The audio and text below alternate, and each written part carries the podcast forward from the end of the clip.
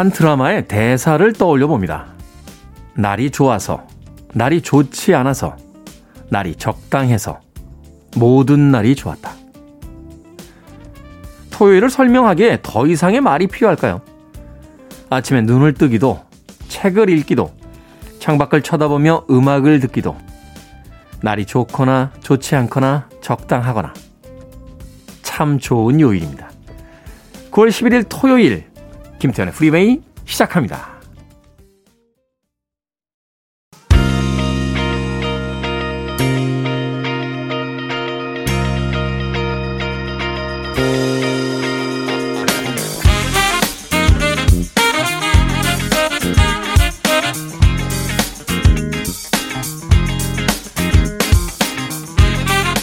빌보드 키드의 아침 선택, 김태훈의 프리웨이. 저는 클때쳐 쓰는 테디, 김태훈입니다. 오늘 첫 번째 곡은 1985년도 빌보드 핫백 차트 3위에 올라있던 다이어 스트레이츠의 Money for Nothing 들으셨습니다. 불로 소득이라는 뜻을 가지고 있다고 하죠. 마크 노플러의 그 아주 건조한 목소리 그리고 기타의 피크 없이 손가락으로 치는 그 기타 톤이 아주 인상적인 그런 곡이었습니다. 다이어 스트레이츠의 Money for Nothing으로 어, 시작했습니다. 자, 9월 11일 토요일 오늘 1부는요. 음악만 있는 토요일로 꾸며드립니다. 1980년대를 중심으로 해서 바로 이번 주 빌보드 핫백 차트 상위권에 올라있던 음악들 중심으로 선곡해드리고 있습니다. 그리고 2부에서는요, 북구북구, 북칼럼니스트 박사 씨, 북튜버 이샨 씨와 함께 책을 읽어보는 시간을 갖습니다. 과연 또 오늘은 어떤 책을 또 맛깔스럽게 읽어주실지 잠시 후 2부도 기대해 주시길 바라겠습니다. 자, 청취자분들의 참여 기다립니다. 문자번호 샵 1061, 짧은 문자는 50원, 긴 문자는 100원, 콩으로는 무료입니다. 여러분 지금 KBS 2라디오 김태훈의 프리웨이 함께하고 계십니다.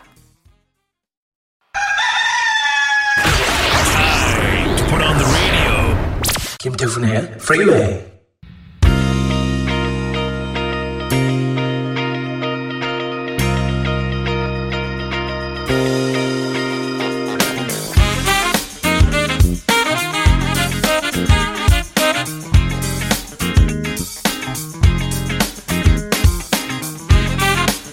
음악만 있는 토요일 세 곡의 노래 이어서 듣고 왔습니다. 1984년도 핫백 차트 2위에 올라있던 곡이었죠. 존 웨이트의 Missing You 들으셨습니다. 존 웨이트도 사실 등장했을 때 굉장한 인기를 모았었는데 미남의 예, 목소리도 굉장히 매력적인 약간의 허스키 보이스. 그런데 Missing You 이외에는 어, 특별한 그게 빅 히트곡을 내놓진 못했습니다. 이어진 곡은 1981년도 80년대 초반에 나왔던 곡이었죠.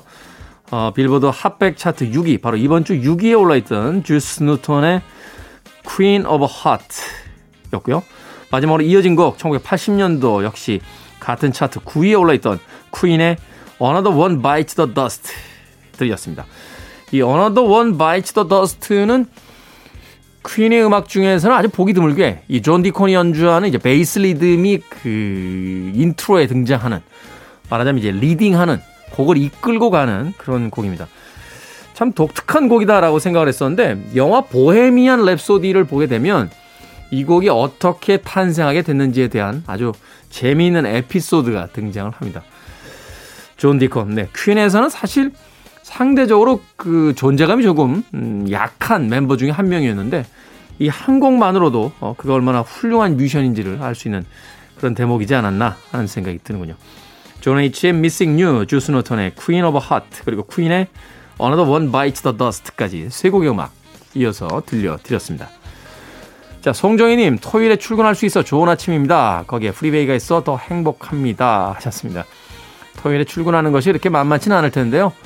그래도 출근할 수 있어 좋은 아침이다. 라고, 아, 이 아침 또 밝게 에, 표정 지으시면서 어, 시작하고 계십니다.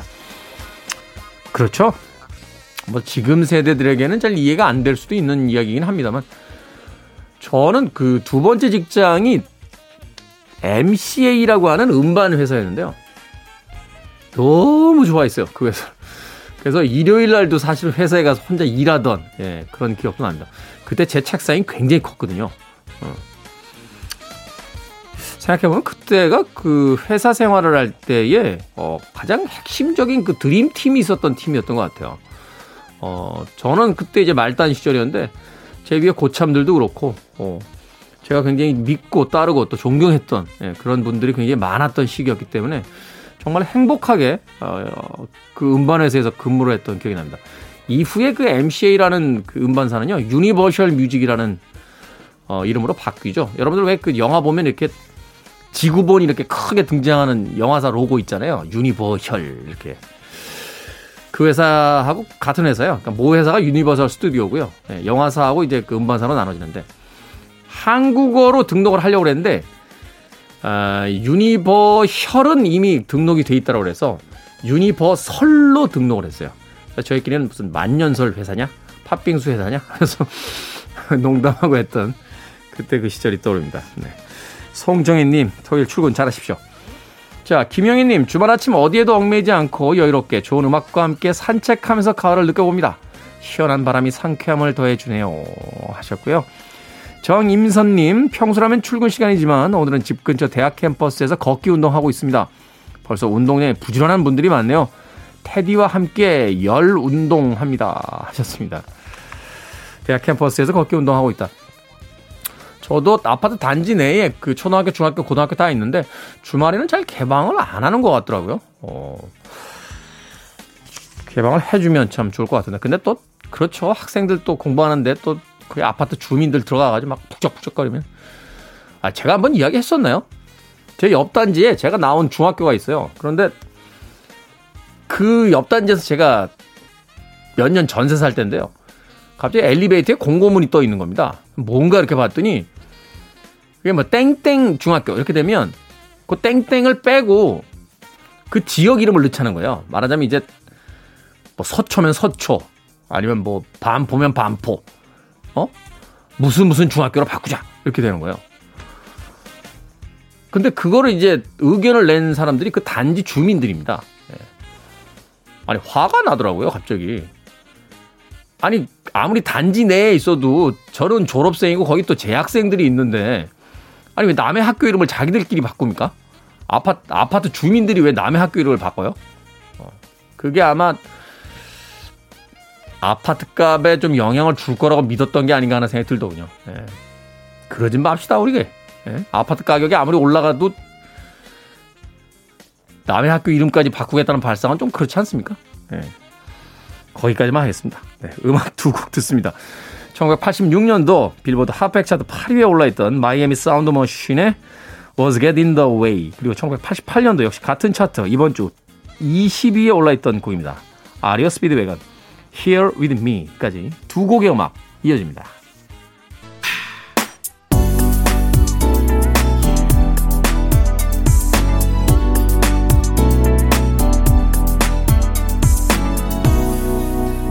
김태훈의 Freeway.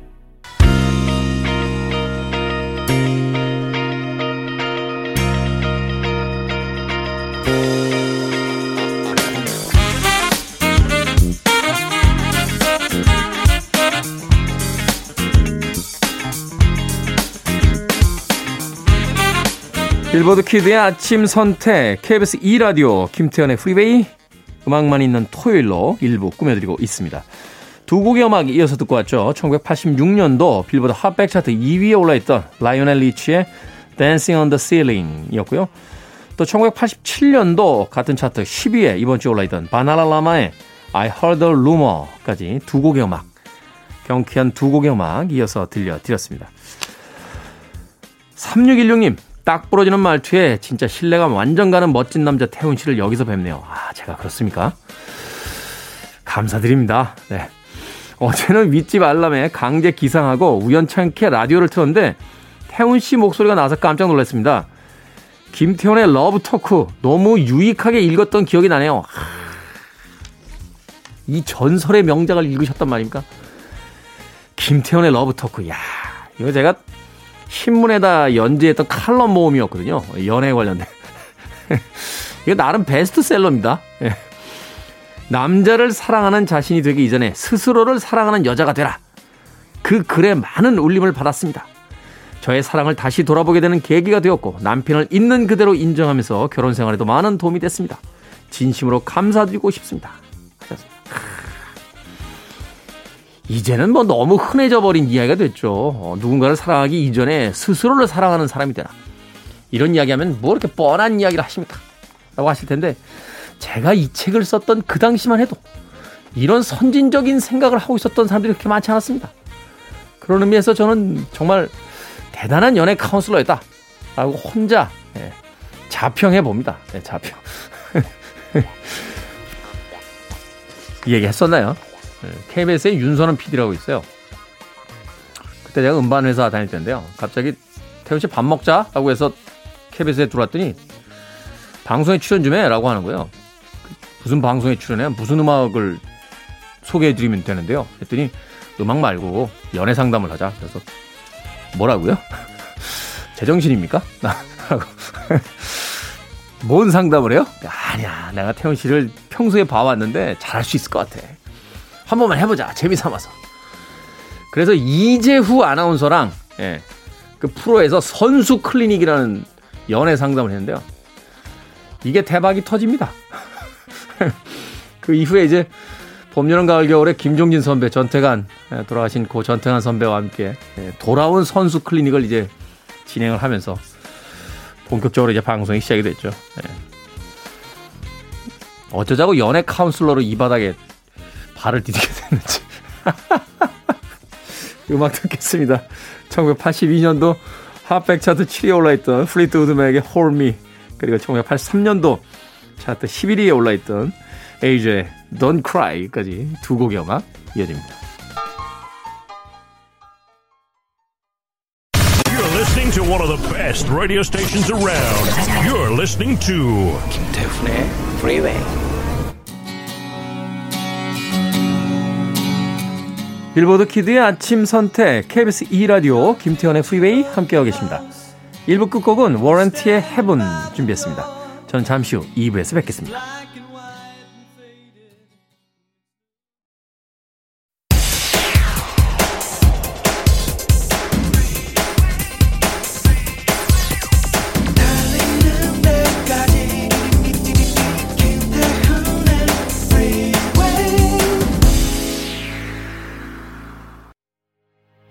마이클 존슨의 Bluer Than Blue로 김태현의 프리웨이 9월 11일 토요일 2부 시작했습니다. 자, 2부는요, 소개해드린 대로 잠시 후 북구북구 책 한 권을 온전히 읽어보는 시간을 가져봅니다. 북튜버 이시안 씨, 북칼럼니스트 박사 씨와 함께 합니다. 잠시 후에 만나봅니다.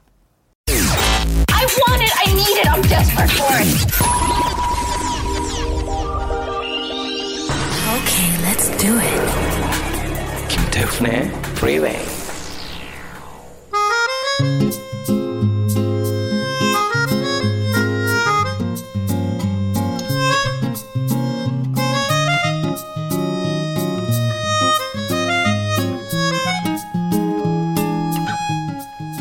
페이지마다 가득한 흥미로운 이야기로 가득한 책 한 권. 이 시간에 추천해 드립니다. 북구북구 북튜버 이시안 씨, 북칼럼니스트 박사 씨와 함께합니다. 어서 오세요. 네, 안녕하세요. 반갑습니다. 반갑습니다. 야, 지난번에는 우리 이시안 씨가 무려 책을 두 권씩이나 어, 아주 짧은 시간에 내셔서 그 책의 출판에 대한 축하 인사를 드렸는데 오늘은 또 박사 씨입니다. 네. 새 글을 책으로 읽으실 수 있습니다. 박사 씨의 새 글을 마음의 일렁임은 우리 안에 머물고라는 책에 참여하셨다고요. 네, 어. 참여했습니다. 이시안 씨는 짧은 시간에 글을 쓰셨고 나는 짧은 글을 썼습니다. 아, 왠지 박사 씨가 이긴 것 같아요. 너무 효율적인데요? 책 소개 잠깐 해주세요. 마음의 일렁임은 우리 안에 머물고라고 하고 부제로 이제 나의 첫 영화 이야기 이렇게 돼 있네요. 네, 네. 여러 명의 필자들이 자신이 봤던 그 첫 영화, 첫 영화에 대한 아. 추억들을 이제 한 편씩 써서 모은 책이에요. 근데 어, 저는 제가 쓴 거 물론 저는 제가 쓴 게 재밌습니다만, 네 음. 말고 다른 분들 책을 이책 뭐죠 영화를 봤는데 굉장히 재밌더라고요. 어. 되게 인상적이었던 영화들도 많고요. 음. 뭐 이건 스포일러는 아니니까 제가 네, 그 네. 영화만 좀 소개를 해드리면 이제 박사 씨는 이 영화 첫 영화였어요. 네, 신바트의 대모험 호랑이 눈깔. 그렇죠. 아니 이게 근데 이게 이게 무슨 만화 영화인가요? 아니에요. 아? 기억하는 첫 영화입니다. 제가. 그렇죠. 기억하는 적. 이거 저 봤어요. 아, 예, 이거 되게 재밌었어요. 왜냐면 신바트가 그때 그 시리즈로 나왔었잖아요. 맞아요. 실사 영화인데 지금 생각하면 굉장히 조잡스러운 CG가 이렇게 같이 수록이 됐었는데 이거 굉장히 재밌었어요, 근데. 네, 실사와 애니메이션, 애니메이션이라고 해야 되나요? 스톱모션 애니메이션이 같이 음. 섞여 있는 형태였는데요. 그렇죠. 와, 그 당시에 봤을 땐 진짜 실감 났죠. 아, 생각해보니까 저도, 저도 그러네. 기억나는 첫 번째 극장 영화가, 어, 국제극장에서, 국제극장 모르시죠? 네, 죄송합니다. 이거 제가 봤던 데가 아마 국제극장일걸요. 아, 그렇습니까? 동화면사점 오, 자리에 있었던 거 말씀하시는 맞아, 맞아, 맞아. 거잖아요. 그죠? 국제극장에서 봤던 킹콩이었어, 킹콩. 아. 그 옛날 킹콩. 예, 진짜 아. 스톱모션 애니메이션으로 이 킹콩이 이렇게 장난감 그 비행기 잡아가지고 던지고 막. 오. 그 엠파이어 스테이트 빌딩 올라가가지고 맞아요, 맞아요. 그거. 예, 네. 그 영화였어요. 아, 그렇군요. 우리는 첫 영화도 되게 비슷한 점이 있습니다. 그 사실인데. 같은 연배라는 게 약 살짝 살짝 그렇네요. 네. 어찌됐건 이뭐 시원한 하남인가요? 그 극장에 대한 어떤 찬사를 보냈던 그런 책도 있었는데 네. 에, 나의 첫 영화 이야기 여러분들도 한번 자신의 첫 영화 이야기 한번 떠올려 보시면서 재밌게 한번 이 책도 읽어보시는 건 어떨까 하는 생각도 듭니다. 자 오늘 읽어본 책은 어, 이 책은 아니고요. 박사 씨가 추천해주신 허먼 멜빌의 필경사 바틀비입니다. 허먼 멜빌하면 우리는 이제 모비딕 백경이라고 예전에 제목 달았었는데 네, 네. 흰 골에 나오는 그 이야기의 작가 아닙니까? 그렇죠. 사실은 모비딕을 같이 읽으면 제일 좋았겠지만 허먼 멜빌의 대표작으로는 두껍죠. 네 두껍습니다. 예, 두꺼우면 그래서 우리 저기 우리 이 씨. 우리 이소연 작가가 별로 좋아하지 않습니다. 네, 원고를 써야 되기 때문에. 네 그래서 짧은 것을 가져왔죠. 그렇지만 아. 어쨌든 이 작품도 단편 소설 쪽에서는 굉장히 인정받고 있는 작품이고요. 다들 한 번씩 읽어볼 만한 가치가 있는 고전이라고 할 수 있습니다. 그렇군요. 필경사 바틀비는 사실 저 대학 다닐 때 읽고 어, 그 이후에 어떤 그 화첩처럼 이 그림하고 같이 있는 책을 한번 구해서 이렇게 집에다 아. 가지고 있는데 당시에 이게 무슨 얘기인지 뭐 지금도 지금은 이제 좀 어, 어려 어려운 푸시 무슨 이야기인지 알겠다 하는데 대학 다닐 때만 해도 이게 이게 왜 읽으라는 거야? 이게 필독서 목록에 있던 책이잖아요. 이 필경사 바틀비라는 게. 그렇죠. 도대체 왜 읽으라고 했는지 오늘 그 수수께끼를 한번 풀어보도록 하겠습니다. 자, 먼저 허먼 멜빌에 대한 이 작가에 대한 소개를 이시안 씨께서 좀 해주신다면요. 허먼 멜빌의 생으로 얘기할 수 있을 것 같은데 허먼 멜빌의 생은 W입니다. W? up down up down up. 아, W 곡선? 네. up down up. 그래도 up은 세 번이네요. 그렇죠. 네. down은 두 번이고. 처음과 마지막이 up이어서 좋은 거긴 한데요. 처음에 태어날 때 좀 부잣집에서 태어났어요. 네. 뉴욕에서 1819년에 태어났는데 그 집안이 뭐 독립운동으로 굉장히 유명한 집안이었고 아, 미국의 독립전쟁. 네, 독립전쟁 영웅이었고요. 그래서 부유했는데 아버지가 사업 실패를 한 다음에 돌아가세요. 음. 그러면서 어려움에 빠지면서 뭐 좀 어린 나이에 점원이나 이런 걸로 일하다가 근데 경제공황이 또 닥치거든요. 그래서 이 사람이 선원이 됩니다. 스무 살. 정도에. 네. 어. 스무 살 정도에 선원이 되고요. 1841년에 포경선을 타고 여기까지 이제 다운이 된 거죠. 음. 포경선을 타고 갔다가 감옥에 갇히고 불황자가 되기도 해서 정말 별의별 모험을 다 하고 와요. 그래서 1844년에 보스턴으로 귀환을 합니다. 네. 그런데 이때의 경험을 소설로 써요. 음. 타이피, 오무 같은 소설을 발표를 하는데 그게 또 대박이 납니다. 어. 그래서 결혼도 할 수 있게 됐고요. 대박이 나서 아, 대박이 나서 결혼할 수 있었군요. 네. 그래서 계속 그 다음에 썼는데 세 번째 소설부터 말하자면 이때 사람들이 보기에는 이 사람은 뭐 해양 소설, 모험 소설을 발표했으면 좋겠어요. 그것 때문에 내가 샀었는데 음. 자꾸 뭔가 철학이 들어가고 사변적인 얘기가 들어가고 하니까 인기가 좀 떨어져요. 그런데 너세니알 호손 주원 글자의 글쓴이 작가를 네. 만나게 되면서 문학적 예전, 에는 나다니엘 호손이라고 했는데 그렇죠. 너다니엘 호손이라고 하죠. 네네. 최근에. 네. 또 예전엔 주원 글씨라고 했잖아요. 그렇죠. 네, 주원 글자가 요즘 되는데. 음. 근데 이 사람한테 문학적 감성을 자극받아서 모비딕을 쓰게 됩니다. 아. 근데 여기에 반전이 있어요. 그래서 모비딕이 굉장히 히트를 했느냐? 완전 폭망했습니다. 폭망했다. 네, 당시에 인쇄 수입으로 500달러를 받았다고 해요. 모비딕 인쇄 수익으로. 인쇄 그 초판 내면 그 정도 받는 거 아닙니까? 되게. 그래서 어. 그래서 이제 사실 문학을 거의 그만두다시피 하고요. 세관에서 한 20년 정도 근무를 해요. 음. 또 다시 이제 다운이 됐죠. 아니 흥미롭네요. 그 왜냐면 가장 대표작을 발표하고 그게 망하는 바람에 20년 동안 세 세관원이었잖아요. 공무원으로 근무를 한 거죠. 네. 죽었을 때요. 부고에 작가 누가 죽었다 나온 게 아니라 문단 활동을 했던 한 시민이 죽었다 이렇게 나왔대요. 그리고 약간 치욕인데요. 그리고 더 치욕이 대표작이 대표작은 모비딕이다 했는데 모비딕이 앞에가 MOBY잖아요. 그렇죠. 철자가 잘못 나와서 MOBIE 이렇게 나왔다고 그래요. 아, 그러니까 아무도 몰랐던 거죠. 그런데 여기가 이제 다운이지만 이 사람이 죽은 다음에 재평가 작업이 이루어져 가지고요. 탄생 100주년 되던 때 멜빌 부흥 운동이 일어납니다. 네. 그래서 이때 재조명돼 가지고 지금은 미국의 가장 위대한 작가 중 하나로 추앙받고 있어요. 아니 잠깐만요. 그러니까 다운 됐을 때 죽은 거군요. 네, 네. 그렇죠. 네. 나중에 업은 그러니까- 죽은 다음이잖아요. 그, 그렇죠. 네. 게 무슨 업이에요? 의미 없네요. 의미 없어. 의미 의미 없지 그러면. 그렇죠. 우리가 보기에는 뭐 업이지만 그 사람 이름이 남았지만 그 사람 자체는 다운될 때 죽었으니까. 다운될 네. 때 작가로서 죽은 게 아. 아니라 문단 활동을 하던 시민으로서 죽었으니까. W라기보다 N이라고 봐야 되는 거 아닌가요? 그러네요. 앞서서 그 모비딕의 철자도 틀렸다고 하니까 갑자기 생각난 게 옛날에 배철수 선배가 있었던 그 송골매라는 팀 네. 데뷔 앨범인가요? 그 활주로였어요, 활주로. 아, 팀명이. 대학 그 항공대학 다니실 때. 네. 대학가요제 나와가지고. 예. 네. 그래서 영어로 런웨이 다 이렇게 쓰셨대요. 이게 오타가 나가지고요. 런어웨이. 그래서 활주로라고 적었는데 도망가라라고 당황했다라고 하시는 이야기. 허먼 멜빌도 살아 있었으면 당황하지 않았을까 하는 생각이 듭니다. 그 또 재밌는 게 모비딕이 처음 나왔을 때 서점에 이게 꽂힐 거 아니에요. 근데 소설 분야에 안 꽂히고 수산업 분야인가 거기에 왜냐하면 고래 잡는 게 너무 자세하게 나오다 보니까 네, 네. 이게 뭐 고래 잡는 스킬이다 해가지고 수산업 분야에 꽂혔다고 그래요. 아니 근데 사실 그 책 분야 분류하시는 분들은 제목 보고 많이 분류하시는 것 같아요. 이 가장 유명한 게 그 우아하고 감상적인 일본 야구 네. 스포츠 코너에 있었다고 그게 되게 많이 유명하잖아요. 예. 하긴 뭐 그런 경험 적지 않습니다. 저서 의사분들하고 이제 그 대담집 쓴 게 있는데 사실 출판사에서 그거를 되게 인문사학 사회과학 분야로 넣으려고 했거든요. 의학 코너로 가는 바람에. 자, 필경사 바틀비 허먼 멜빌의 책을 이번 주에 이제 읽어볼 텐데요.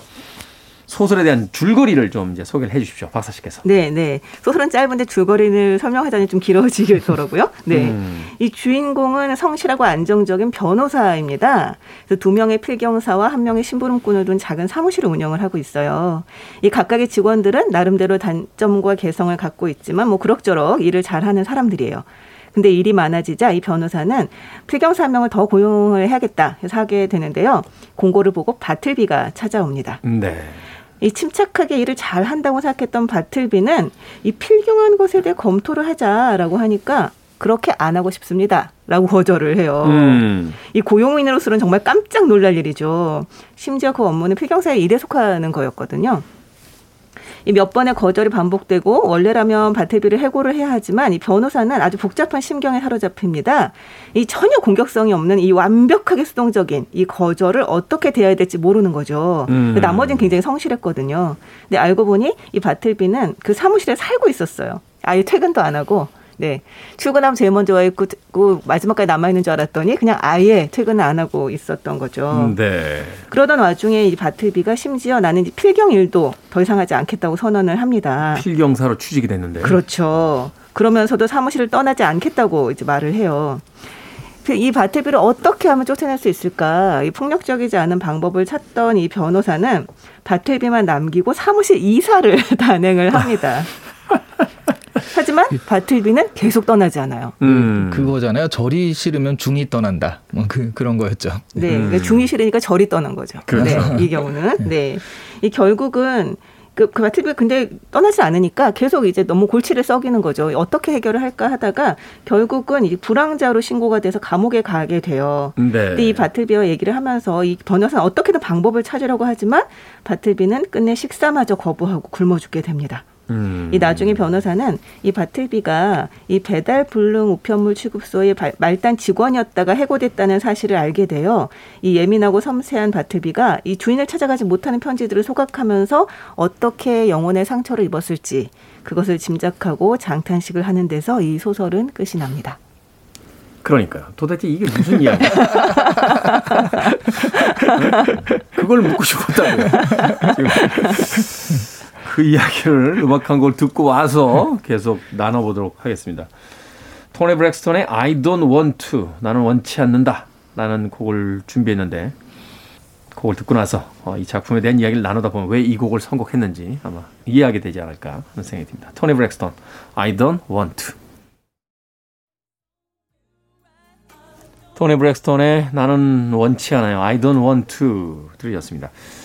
자, 빌보드 키드의 아침 선택, KBS 2라디오, 김태현의 프리웨이, 토요일 2부 코너죠. 북구북구, 이시안, 박사 씨와 함께 오늘 허먼 멜빌의 필경사 바틀비를 읽어보고 있습니다.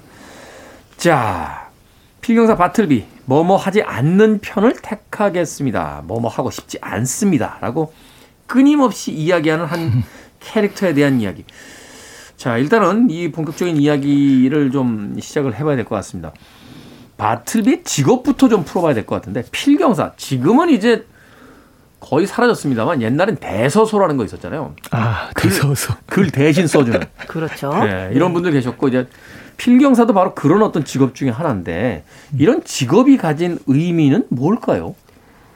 뭐랄까 저는 이게 정말 완벽하게 어떤 수동적인 상태 에 대한 이야기 를 하고 싶었기 때문이 아닐까라고 생각을 했거든요. 그러니까 자신이 직접 글을 쓰는 게 아니라 누가 읽어줘야 쓰는 이 필경사. 그렇죠. 아주 깨끗하게 베껴졌기는 하지만 거기에 자신의 의견은 첨가하지 않잖아요. 그렇죠. 그러니까 이 변호사 사무실에 근무하는 이 두 명 중에 한 명이 이제 니퍼즈 그 집게라는 별명을 가진 직원인데요. 그 직원에 대해서 변호사가 평가를 하면서 나는 늘 그가 두 가지 사악한 힘, 그러니까 야망과 소화불량의 희생자라고 생각했다라고 얘기를 하는데요. 야망과 소화불량. 네. 이 야망이라고 하는 것도 필경사가 가지면 안 되는 이제 항목이었던 거죠. 아. 네. 그러니까 야망은 필경사의 단순한 임무를 참지 못해 생기는 것으로 법률 문서의 원본 작성처럼 전문적인 업무를 정당치 못하게 침범하려 드는 것이 그 증거였다라고 이 변호사가 이야기를 합니다. 네. 그러니까 이 필경사는 원본에 참견해서는 안 된다라는 것이 기본적인 생각이었던 거죠. 음. 그러니까 개입하지 마라. 그렇죠. 지시된 것만을 따라라. 그렇죠. 정해진 선로만을 그 움직여라. 이 모든 것에 대한 어떤 상징들을 이제 필경사라는 직업에 대해 함축시켰다. 네, 변호사가 처음에는 이 필경사의 직업을 잘하고 있다. 발틀비가 일을 잘한다고 생각하는데 그 이유가 기계처럼 일을 하기 때문이었어요. 기계처럼 네, 감정 네, 없이. 네, 어. 감정 없이 아주 기계처럼 아주 깔끔하게 그렇게 일을 한다고 생각을 했던 거죠. 많이. 예. 근데 여기에 이제 복선이 뭐냐면 네. 그러니까 이게 시스템에 대한 이야기잖아요. 이 시스템에서 당신이 맡고 있는 일, 그 일을 잘하면 일을 잘하는 거고. 그래서 바틀비를 제외한 여기 나오는 사람들이 이름이 없어요. 다 니- 별명으로 불리죠. 네, 니퍼라든가 뭐 터키라든가 진저너트. 진저너트는 사환인데 생강 과자를 맨날 배달해 가지고 진저너트라고 네. 불려서 말하자면 그들이 하는 일로 또는 그들의 특징으로 이 사람들을 부르는데 바틀비만 이름이 있는 거예요. 음. 그러니까 지금 얘기하신 필경사니까 자기가 맡은 일만 그대로 하면 그 직무적으로 이 사람은 그냥 하나의 사람으로 인정을 받는 그런 곳에서 바틀비만 자신의 이름을 온전히 가지고 있다.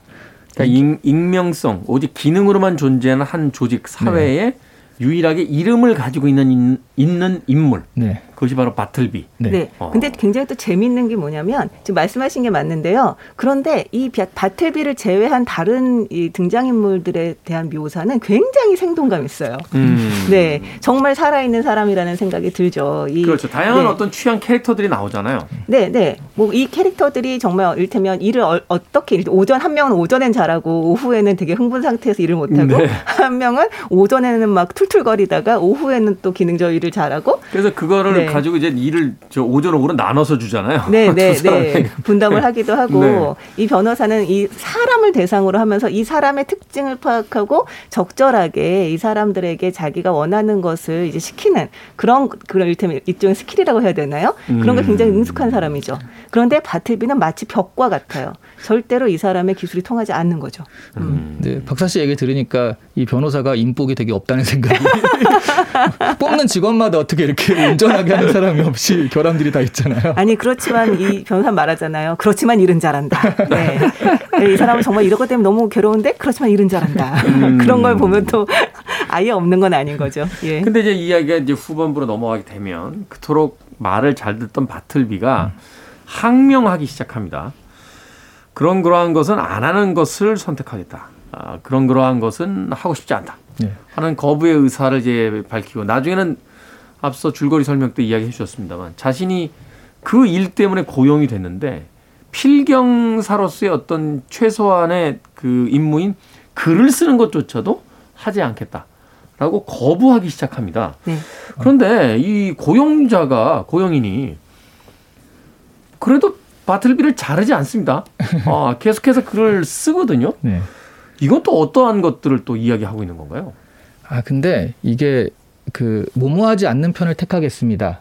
I would prefer not to거든요. 음, 네. 그러니까 이거를 번역에 따라서는 그렇게 하고 싶지 않습니다. 뭐 하지 않는 편을 선택하겠습니다. 이렇게 하는데 아, 진짜 저는 약간 그 가디언즈 오브 갤럭시의 그루트인가 나무 그루트. 캐릭터 나오잖아요. 그렇대. 네. I'm Groot 뭐 이것만 얘기하잖아요. 정말 그거 생각이 났어요. 대사가 처음부터 끝까지 그렇게 하지 않는 편을 선택하겠습니다. 뭐 이거밖에 안 나오잖아요. 거기에 사실 이제 가디언스 오브 갤럭시의 그 그루트, I am Groot는 네. 그 대사 한 줄인데 거기 백만 가지 의미가 있대요. 사람들이 알아듣잖아요. 아, 저는 모르겠는데 거기 등장인물들은 알아듣더라고요. 네. I am Groot, I am Groot, I am Groot 뭐 이걸로. 여기는 진짜 안 하겠습니다. 안 하겠습니다. 선택하지 않겠습니다. 이걸 계속 하는데 그게 사실 적극적인 저항은 아니에요. 그러니까 이게 음. 자본주의 시스템에 대한 저항이라고 봤을 때 적극적인 저항과 소극적인 저항 있잖아요. 적극적인 저항은 시스템이 잘못됐다. 사람을 이렇게 기계 취급하냐. 이걸 뒤바꾸자. 이런 거라면 소극적인 저항은 그 시스템을 거부하는 거잖아요. 그렇죠. 그래서 이제 그런 모모하지 않는 편을 선택하겠습니다. 이게 prefer not to라는 게 자기 의지가 들어간 선택이니까 음. 그냥 무조건 no가 아니라 그래서 나, 나의 의지대로 선택하지 않겠습니다. 이런 거니까 소극적인 저항인데 그래서 만약 이 사람이 적극적으로 뒤집어 엎겠다 이런 식으로 나왔으면 뭐 이쪽에 반대편에 있는 변호사도 그냥 팍 같이 폭력적으로 하겠지만 소극적인 저항이니까 이런 부분은 다독여서 잘 가져가는 것. 그러니까 자본주의 시스템이라는 은유로 보자면 그런 것이 맞지 않을까. 그래서 이제 우리가 생각하기엔 자르고 그럼 경찰 부르고 하면 될 것을 계속 질질 끄는 것들이 그런 소극적인 저항하는 사람들 좀 함유해서 포함해서 가려는 그런 의도가 있지 않나 하는 생각이 좀 들었어요. 네. 여기서 조금 정리하자면 이런 거죠. 이제 그 유일하게 이름을 가지고 있는 이 바틀비란 인물. 처음에는 이 시스템에 순응하며 어, 쫓아오는 것 같았지만 결국 이제 거부하기 시작하는데 그 거부가 사실은 이 시스템 바깥으로 뛰어나가는 게 아니잖아요. 네. 거부하면서도 이 시스템 안에 이제 머물기를 원하는 심지어는 이제 집에도 안 가고 아침 저녁으로 이제 제일 일찍 오고 제일 늦게 퇴근하면서 이 공간에서 이제 사- 삶까지 이제 영위를 하게 된 네. 이런 어떤 극단적인 상황으로서까지 시스템화 돼가는데 자 이런 배경들 한 가지 놀라운 것은 이 소설이 나온 지 벌써 100년이 넘었다는 이야기입니다. 그렇죠. 당시에도 벌써 현대인들이 겪고 있는 문제를 겪고 있었다 이렇게 이제 볼 수 있는 거네요. 근데 사실 저 이거 하면서 어떤 책이 생각났냐면 버트란드 러셀의 게으름에 대한 찬양이라는 책이 있잖아요. 네. 그거가 딱 생각이 나더라고요. 아, 그게 자본주의 시스템에 저항하기 위해선 자본주의 시스템은 너희한테 열과 성을 다해가지고 최선을 다해서 노력해라라고 하지만 그건 시스템을 유지하기 위한 것이다. 우리가 여기에 저항하기 위해서는 게으름이라는 방법으로 저항할 수 있다. 크게 음. 보자면 이런 맥락인데 그게 옛날에 태업이라고 배웠잖아요. 네. 태업. 약간 바틀비가 그 버트란드 러셀의 얘기가 의인화된 모습이 아닌가 하는 생각이 좀 들긴 했어요. 음. 그런 어떤 저항의 이야기를 하나의 캐릭터화 시켰다. 네. 근데 이게 그 아까 말씀하셨던 그 I would prefer not to라고 하는 그 사실 그 문장 자체가 그 굉장히 이 소설 얘기할 때마다 계속 이제 얘기가 되거든요. 이걸 음, 네. 어떻게 해석하고 어떻게 받아들일 것인가가 사실은 이 소설을 이해하는데 굉장히 중요한 키워드라고 생각을 해요. 음. 근데 이제 그것을 뭐 아까 얘기했듯이 뭐뭐 하지 않는 편을 택하겠습니다. 뭐뭐 하고 싶지 않습니다. 뭐뭐 그렇게 안 하고 싶습니다. 안 하는 편을 택하겠습니다. 하여튼 굉장히 다양한 형태로 지금 이제 이 책마다 번역이 되고 있는데 어떻게 보면 자본주의 사회에서 우리가 할 수 있는 선택이라고 하는 거는 네. 너무 폭이 좁은 거예요. 너무 폭이 좁죠. 내가 이를테면 그죠. 네, 어. 이, 이 구조 속에서 뭐 이를테면 부자가 되고 싶다, 뭐, 뭐 행복해지고 싶다, 여러 가지의 욕망과 욕구를 가지고 있다고 하더라도 사실 그것을 선택할 수가 없는 거죠. 왜냐하면 우리는 이 안에서 이제 부속처럼 살고 있고 이 안에서 어떤 그 부속으로서의 역할들을 요구를 받고 있기 때문에 그 이외 이외에 자기가 원하는 것들을 이제 펼칠 수 있는 가능성 자체가 많이 이제 막혀 있는 상황인데 이이 바틀비는 안 하고 싶, 안 하는 것을 선택하겠다. 안 하는 것이 하는 것보다는 나은 것 같다. 선택을 하겠다. 약간 음. 이런 식의 그 아주 좁은 그 상황에서 선택을 하려고 시도를 하는 거거든요. 소심한 저항을 하죠. 그렇죠. 어. 그런데 그게 바로 그게 사실은 아주 근간을 흔드는 거죠. 이, 음. 이 존재 자체의 근간을 흔드는 그런 이제 저항이 되는 거죠. 그 소심한 저항마저도. 그렇죠. 소심한 저항마저도라기보다 이게 근본적인 저항인 게 아닌가? 저는 약간 그런 생각도 좀 했어요. 네, 왜냐- 근본적 저항. 네, 왜냐하면 회사가 음. 이 직원이 출근해야 되는데 직원이 출근하지 않는 편을 선택하겠습니다. 그치. 하면서 출근 아예 안 해버리면 그쵸. 회사가 돌아갈 수가 없으니까요. 그럼요. 굉장히 근본적인 저항인 거죠. 그러니까 사실 이 변호사도 어떻게 해야 될지 모르는 거예요. 이를테면 뭐 이렇게 이를테면 이 왜 여기 나오는 터키나 니퍼즈 같은 다른 직원들 같은 경우는 툴툴거리기도 하고 막 약간 이렇게 반항도 하고 뭐 어떻게 그러니까 어르고 달래고 약간 어떤 반응들을 계속 보이면서 가는 건데 이건 굉장히 근본적인 저항인데 심지어 미동도 하지 않는 거죠. 아무리 음. 어떤 형태로 이야기를 해도. 근데 이 변호사 같은 경우는 이 평화를 사랑하는 안전제일주의자이고 이를 폭력적 방식으로 처리하는 경험을 해본 적이 없는 사람이에요. 네. 그러니까 이제 화를 내는 적도 거의 없고. 근데 정말 이런 반응이 딱 부딪히니까 이 사람 입장에서는 아 이것은 자본주의에 대한 근본적 저항이야 뭐 약간 이런 생각을 이 아예 떠오르지 않는 거예요. 그냥 의아한 거죠. 음. 어떻게 이게 가능한가? 어떻게 이런 반응이 가능할 수 있는가? 그렇기 때문에 이 사람이 이 변호사는 바틀비한테 인간적인 관심을 기울이게 되는 거죠. 네. 고향이 뭐냐고 묻기도 하고 어떤 어떤 갖- 갖고서는 궁금해하기도 하고 일종의 회유의 방법일 수도 있을 것 같고. 회유의 방법으로 시작을 했지만 사실은 너무 이제 이를테면 이 상황에 대해서 이 낯선 상황을 어떻게 다뤄야 될지 모르는 것이기도 하죠. 사실 이제 그런 의미로 봤을 때이 음. 변호사라는 인물이 가진 그 직업의 성격도 굉장히 잘 짜여져 있다는 생각이 드는데 네. 세상의 모든 폭력적인 방식을 구두로 해결하는 방 직업이잖아요. 그렇죠, 그렇죠. 그렇죠? 네. 그런 형태이기도 하고 또한 중간 관리자의 어떤 그 혹은 경영인의 어떤 상징처럼 등장을 하는데 그 역시도 이 시스템을 전체 장악하고 있는 인물이 아니라 시스템에 복무하는 사람으로서의 어떤 캐릭터를 보여주잖아요. 네. 당황하며 또 조율하려고 어떤 하는 행동들 자체가 그래서 말씀하신 게 조율이란 말을 쓰셨는데 그게 딱 맞는 게요. 원래 변호사라는 직업이 자본가들이 처음에 만들어지고 자본가들의 일을 대신하기 위해서 세무사, 변호사 이런 직업이 생긴 거잖아요. 그렇죠. 중간 관리자로서 생겼는데 여기서는 딱 만약 이 사람이 실제로 기업을 운영한 사람이 이랬다. 그러면 바로 잘라 자르면 되는데 이 사람은 조율하는 사람이라서 그런 부분을 잘 다독여 가려고 굉장히 노력을 하는 모습인 것 같아요. 음, 네. 근데 저는 결국은 어떤 희망 같은 것이 있지 않나라는 생각이 들었던 게, 그러니까 이 변호사가 처음엔 어떻게든지 일을 시켜 보려고, 그러니까 이거 이 바테비를 이제 적응을 시켜 보려고 하는 시도들을 했다면 나중에 이게 어떻게 보면 그 그의 파멸을 막고 싶어하는 굉장히 인간적인 욕구로 음. 바뀌게 돼요. 그러니까 바틀비의 파멸이 눈에 보이는 거죠. 그가 파멸을 할 것이. 그래서 그를 구조, 구조 구조하고 싶은 인간적인 마음을 품게 되어서 나중에는 자기가 이제 상관이 없어지는데도 불구하고 이제 감옥에 가서 그 사람한테 너 이런 일을 해보면 어떻겠냐 저런 일을 해보면 어떻겠냐고 제안하기도 하고 심지어 우리 집에 와서 같이 살자 나랑 음. 어 그러면서 어떻게 방법을 찾아보자. 이런 이런 정말 그 내주기 어려운 마음까지 내주게 되는 어떤 과정을 보여주는데요. 결국은 이 변호사가 바틀비를 완전히 이해했다고 보긴 어렵지만 네. 그렇지만 바틀비의 과거의 이야기를 듣고 난 다음에 이 바틀비의 삶에 대해서 굉장히 그 이해와 연민들을 품게 되는 그 과정까지 가는 게 저는 어떻게 보면 이게 어 희망일 수 있지 않을까. 음, 이게 이 가치 없는 시스템 속에서 그런 생각을 좀 하게 됐어요. 음, 네. 이 변호사라는 캐릭터 참 그 입체적이에요. 어, 어떤 면에서 보면 작가의 어떤 분신처럼 보이기도 하는데. 자, 그 후일담에 대한 이야기 음악 한 곡 듣고 와서 계속 나눠보도록 하겠습니다. 산업자본주의 속의 노동자 계급을 음, 대표하는 그래서 보스라는 별명으로 불리기도 했죠. 바로 그 노동자 계급의 애환을 그려낸 곡이기도 합니다. 브루스 스프링스틴의 Born to Run 듣습니다.